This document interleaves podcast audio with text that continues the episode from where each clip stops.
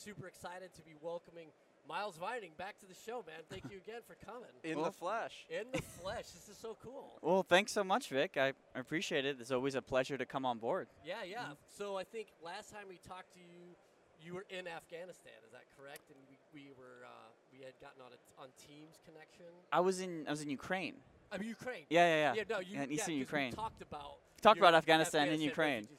Yeah, Your- your life is so um, interesting. It's hard to keep track of what's going on. But yeah, so we definitely want to touch a little more on uh, on that. But what brings you to modern day Marine? How's things going so far for you? Um, I'm I'm coming to modern day Marine um, now that I'm based in the Virginia area. Um, meeting with various people here, talking about various situational awareness devices that are out there. Okay. Something that I'm getting into in the sort of uh, using a, a DoD program called ATAK, and then how it uh, how it um, and I used it in in Ukraine as well, using it for enhanced situational awareness in terms of what's happening around you, better team tracking, um, better geospatial um, understanding of the environment around you, and there's this there's this whole ecosystem that's sort of sprung up around TAK within within the DoD, but also outside of the DoD in private industry as well, and various different solutions. There's firefighters getting into it. There's law enforcement getting into it. Um, I'm getting into it from a relief humanitarian perspective and also um, a media security perspective, which is what I was using it for. Um, but yeah, that's kind of what brings me here now and trying to see all the different devices and the hardware and the gear that works with it. A bunch of them are here. Um, you've got companies like iGov, Persistent Systems, Ares Defense, a couple of these other groups, and that's my, my primary interest. In addition, I mean, modern day Marine is always such a, a big deal in the expo world. You always got to make sure sure. you, you got to tick your um, expo boxes to go to, right? Yeah. So. Well, um, and so when you're you're talking about this um, enhanced situational awareness, are we talking like sensors, or are we talking like sort of almost like a Blue Force tracker sort of thing, or yes to both? Or? Yes to both and more. Okay. Um, and that's the crazy thing about TAK. It's this DoD created but open source, available in the wild to everybody, and it's an open source thing that's compatible with if you're so- if you're a software developer and you can you know tinker here and there. Civilians can make their own plugins that once they get signed off by the TAK Product Center, then they can get incorporated into it. So if you have a plugin for whatever you want, you can insert it into it. So yes, you can you know you can use it to track other people on it on an LTE connection or using things like satellite communications or using these various radios and mesh networks and sending your location securely over radios. So yeah, you can use it for that. You can also use it to see when a hurricane is billowing in. You can Yeah. see, you know, um, firefighters are using it to track fires and their teams around it. I was using it in Ukraine to, fi- to make sure I was understanding where the Russian lines were and then where the axes of advance were, what roads were cut off, you know, pinning different uh, checkpoints and block points and Yeah. stuff like that, um, and then to track the team that I was working with there as well. So it's it's a open source ecosystem that is honestly, you know, whatever you want to use it for. Yeah. Well, last time we spoke to you, you were in, in Ukraine, and we couldn't really talk about Ukraine because you know the Kremlin was obviously listening in on us because we're we're highly We had- valuable, We sensitive had, information like, at dozens MC of Scuttlebutt. Oh yeah, dozens, dozens. But uh, so Mm. do you mind telling me, uh, our audience, like what were you doing over there? What were your experiences like? What were your observations? Um, yeah, I was, um, I was working for um, a security company that I was working with um, a media company. So I was a security advisor for them, and my job was to work with the journalists, um, my journalist team that was assigned to me, and um, plan, advise, consult, and then also um, uh, drive for them Yeah. um, be on the lookout for them. I mean, because journalists have a tendency in, in conflict zones and anywhere, they get very tuned into the story. So my job was to be there, be like, okay, well, what what else are we missing here? You know, what are the security concerns, both from an enemy perspective, but also from something as simple as, hey, we might want to step away from that down power line because we don't want to get electrocuted today.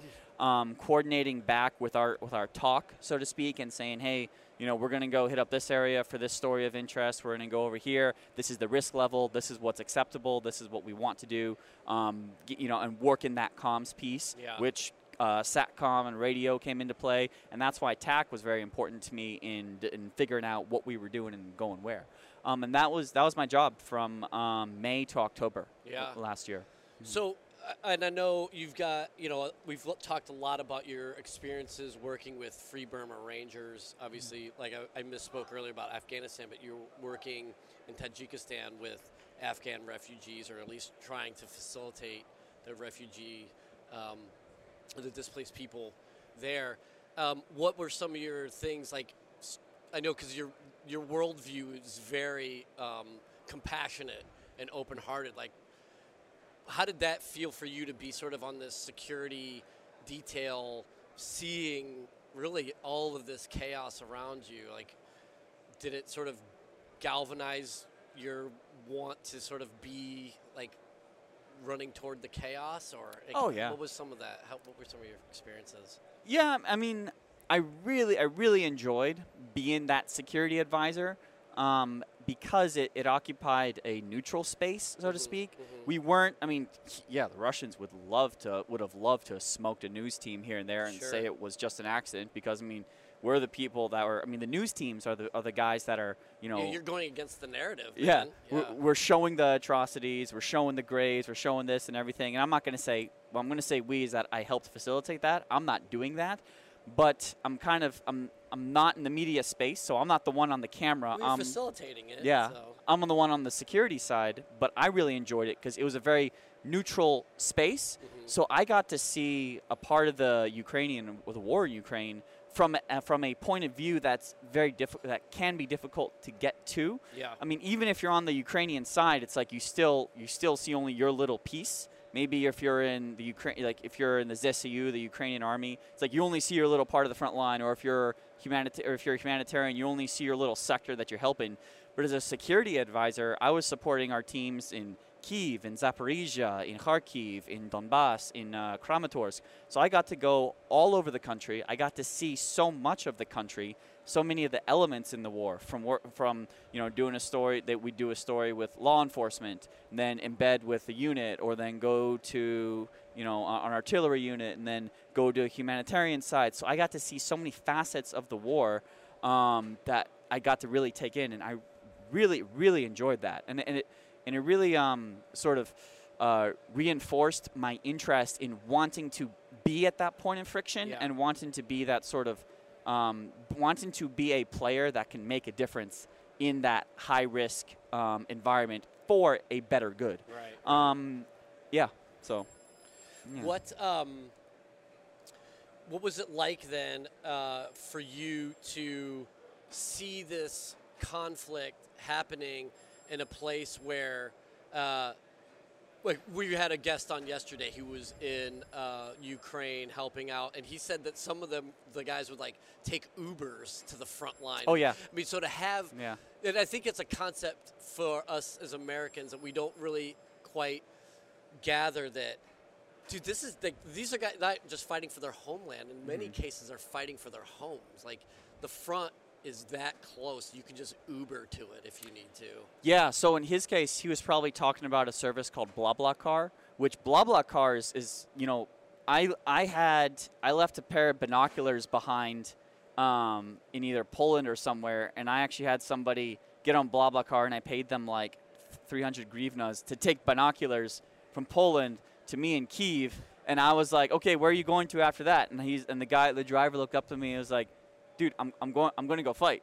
Like my Oh, my unit's in yeah. Donbass. Like, cause BlaBlaCar works by people saying, yeah, I'm driving this way anyways. Throw me a, throw me Oh, some no cash, kidding. and then I'll take this little item to you, or or you can drive people or something. That's amazing. But that's like every day, you know, in, Yeah. in the Ukrainian context. Um, and it definitely is, you know, a, a groundswell um, of support um, in terms of the entire country is at war from the very bottom to the very top. And in terms of, you know, people are act- fighting for their land. I mean, you got videos of Ukrainian soldiers like, there's this one famous video of this guy, he's like just running into a village and like he just throws down his AK and just like picks up his son and like because that's his village and it, that was under Russian occupation and now they've just liberated it and now he's like running towards his kid right but that's like you cannot you cannot compare that and like you cannot Yeah. compare that very much in the American context I mean you have examples of maybe like American Afghans or American Iraqis who are going to Iraq or Afghanistan that you know they're in a place where they formerly lived or something like that but that is so rare and hard to connect to Sure. as, as as Americans and Ukrainians. It's like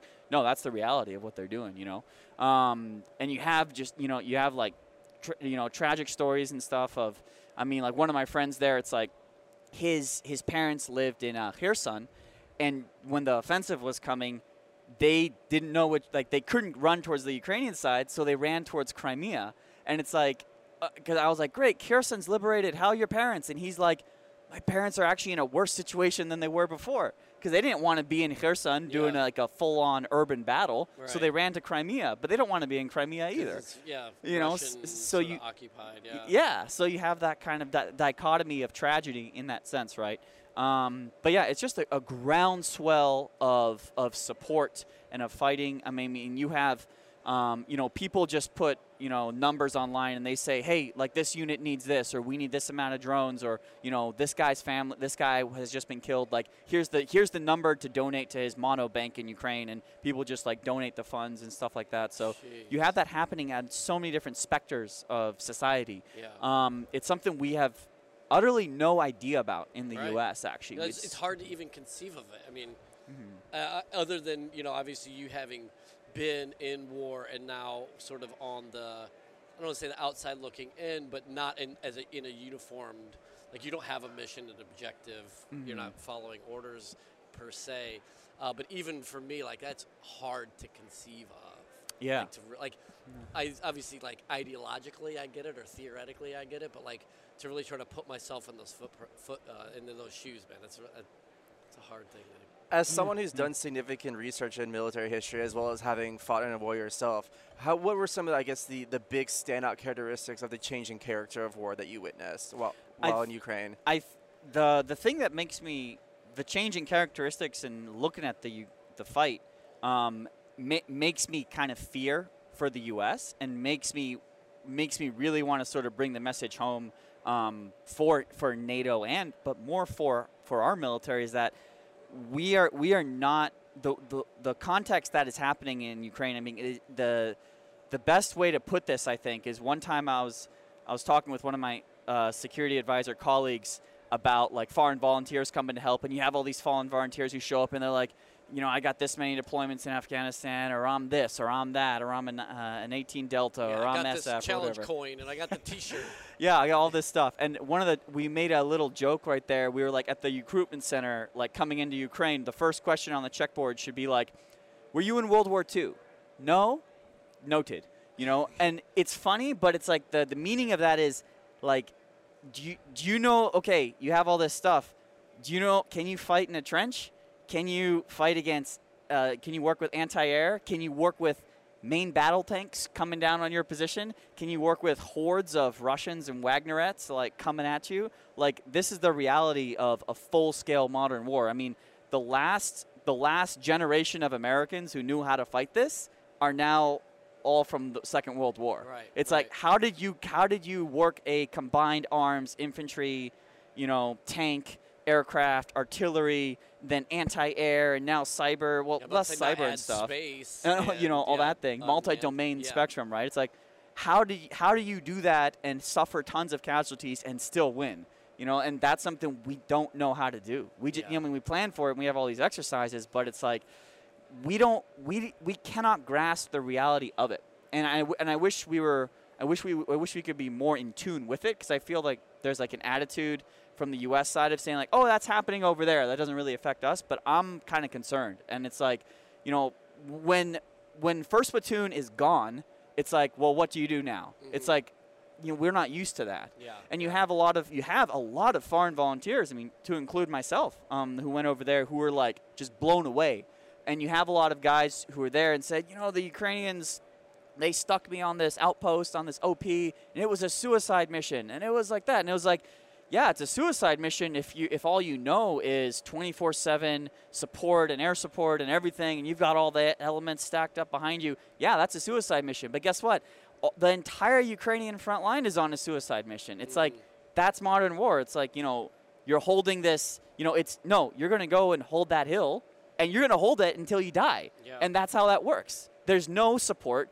We might try to send some reinforcements to you, Yeah. but guess what? You need support, and every other position on this front line needs support too. Yeah, it's like so destruction criteria. What is that? yeah, It's like just because I'm down to seventy percent doesn't mean I'm going to stop fighting. exactly. Right. You know, and we're not we're not used to that, and that's something that we're gonna have to get used to if we're gonna go up against. Or if you know, nothing else, because you know, I, you know, I'm not trying to be prophetic or read any tea leaves here, but most likely we'll be fighting on somebody else's turf. Mm-hmm. And so we need to understand, or at least start to come to grips with that mentality that for many folks that we're going to come in contact with and have conflict with, that is going to be their reality.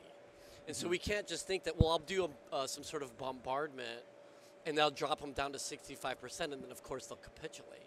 yeah. You know what I'm saying? Like, Yeah. dude, a lot of these guys are going to die in place, man. Exactly.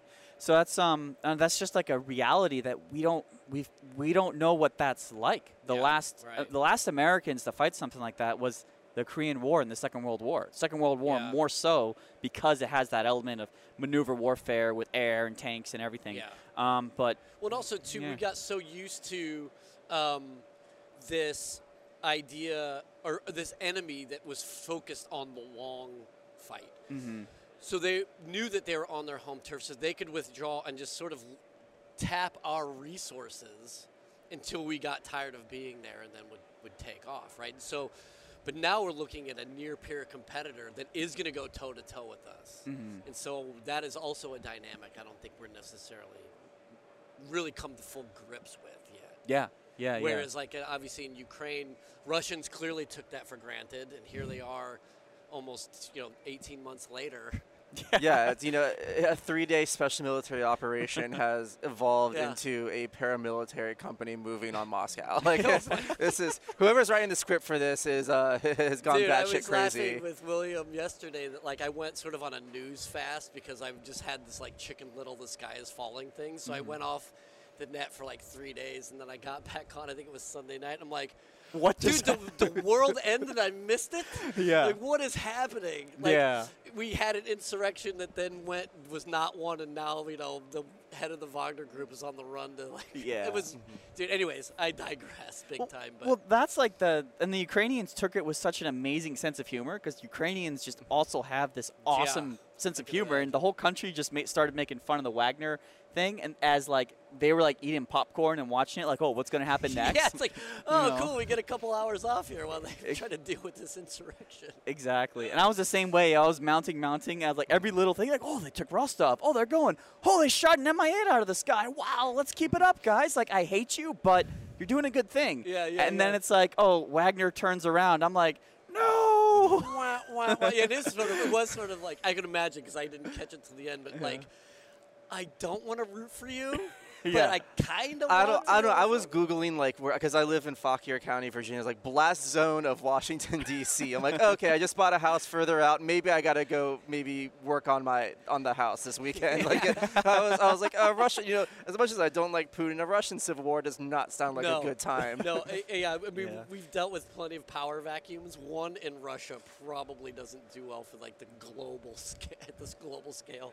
Yeah, yeah. Um, well, Miles, dude. So just to remind uh, our listeners, uh, you authored the book uh, "Into the Helm Into Helmand" with The Walking Dead. F- absolutely fantastic book. Um, you work. We talked about your work with Free Burma Rangers. Um, you've also got a blog post. You um, obviously, you know, left the Marine Corps. Now you're transitioning into Air Force Reserve.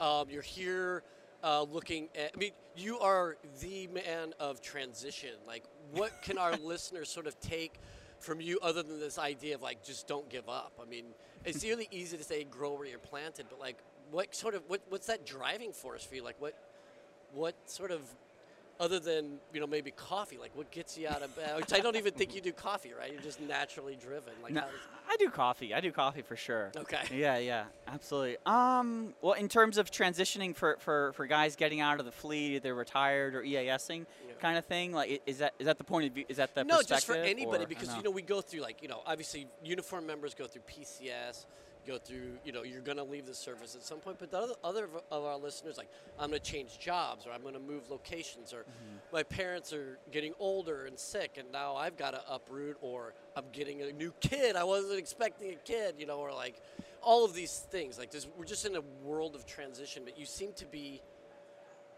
i don't want to necessarily i don't want to downplay and say you're embracing it, but you definitely are like continuing that march towards chaos on a very admirable sort of way. I just wanted to see, kind of pick your brain a little bit on that? I think um well I think there's this quote from uh, from David Goggins that that really stood out to me in uh, a podcast. I mean, we talked about it with Joe Rogan, right? He, he said this thing where it's like um um like what what did he say? He said something to the extent of um he he preload like he preloaded life because someone was like. Oh, your knees are shot, man. Like, there's no, you have no cartilage left. There's like, uh, what are you gonna do now? You can't run anymore because you're like, you're, you're, you're literally grinding bone on bone. And he's like, I'm fine because I preloaded. I did the hardest stuff I could when I was younger, so I can not rest later, but it's like I did everything I could to take advantage of, right? I mean, no, that just kind of drives me a lot these days in terms of, um, you know, what can I do? What can I do now that I will never be able to do again Yeah. later? That's something that's really driving me. Um, I think these days a lot in terms of you know, I need to do I need to do do the things, be in, be involved in the activities and the whatever that is um, that I can do now that I won't be able to do later. Like someday I will not be able to go out and run. Someday I will not be able to travel overseas. Someday I will not be able to be as mobile or this or that. And I want to do everything that I can now so I can't later. So in, in terms of like jobs or or transitioning things or education uh, stuff, it's like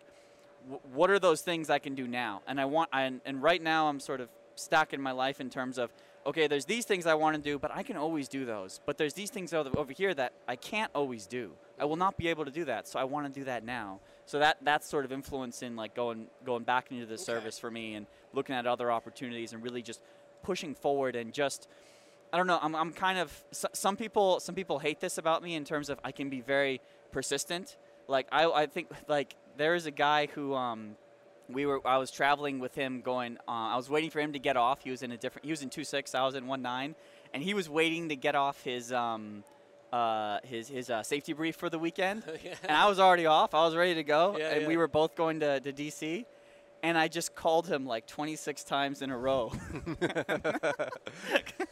I was just persistent. Yeah. And he was, he, and I eventually came back. He's like, "Dude, why did you call me so much?" I was like, "I was persistent." Because you Like, weren't answering. yeah, you weren't answering. I wanted to go to DC, and you were my ride. You know, and he was like, "Ah, "Dude, like my phone was vibrating in my Yeah. pocket for like, Like, dude, 30 to see minutes straight." really long safety brief. Yeah, What are you- what are you exactly. supposed to do? But it's just my, my but that's my sort of Yeah. attitude, just persistence. Just go, Yeah. go, and just keep pushing and keep pushing, and then you run. I run up against the door and it's closed, or this is closed, or that. I, I don't care. I'll just keep knocking and keep going. Um, So it's that's more than of been. just like embrace the suck. Like you really sort of. Going forward, like more proactive sort of. I, I think so, yeah. And that's just my sort of idea, and just and just and just pushing forward, and just don't stop, and just not stop pushing. Um, uh, I don't know. That's kind. That's kind of been my. That's my sort of philosophy, and then and then praying as well, doing a lot of praying, and see, like asking God, where do you want me? How do I go forward? I don't know where I can be best served in many Yeah. different ways. Man, what do I do? Discernment, Yeah. man, that's a hard one. Well, William, you got anything else for our? So, uh, as as a as a Marine yourself, uh, what do you recommend to any, or whether, whether officer enlisted when they're coming to Modern Day Marine? How can they make the most of this opportunity? Um, I think uh, I would say if you're like, you know, I look around and I see all these guys in chucks walking around. You know, different. They're they're officers. They're I see guys with like their pizza stripe lance corporals going around. I'm like, man, I remember when I was you a decade ago. Um, but it's like maybe look look around and see all the other people doing stuff, and you know, ask them like, how did they get to where they were doing?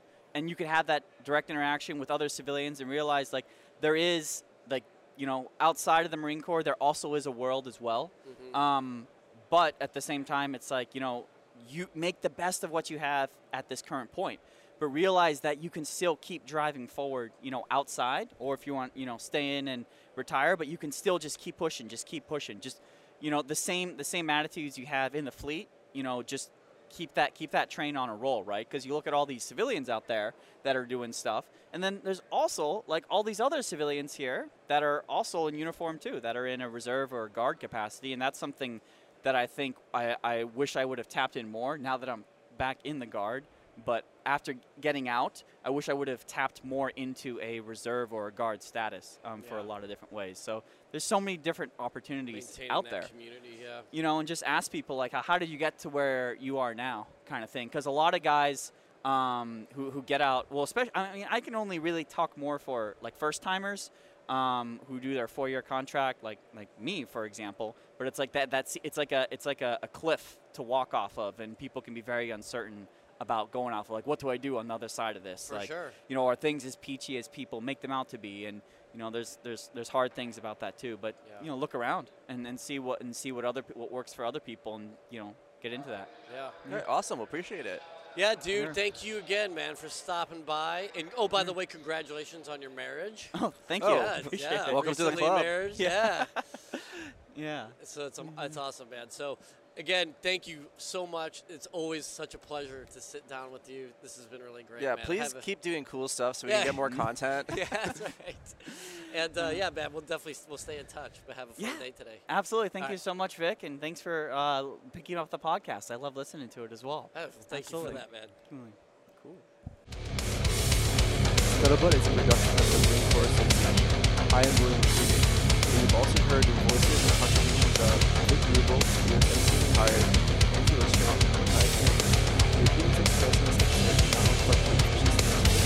you.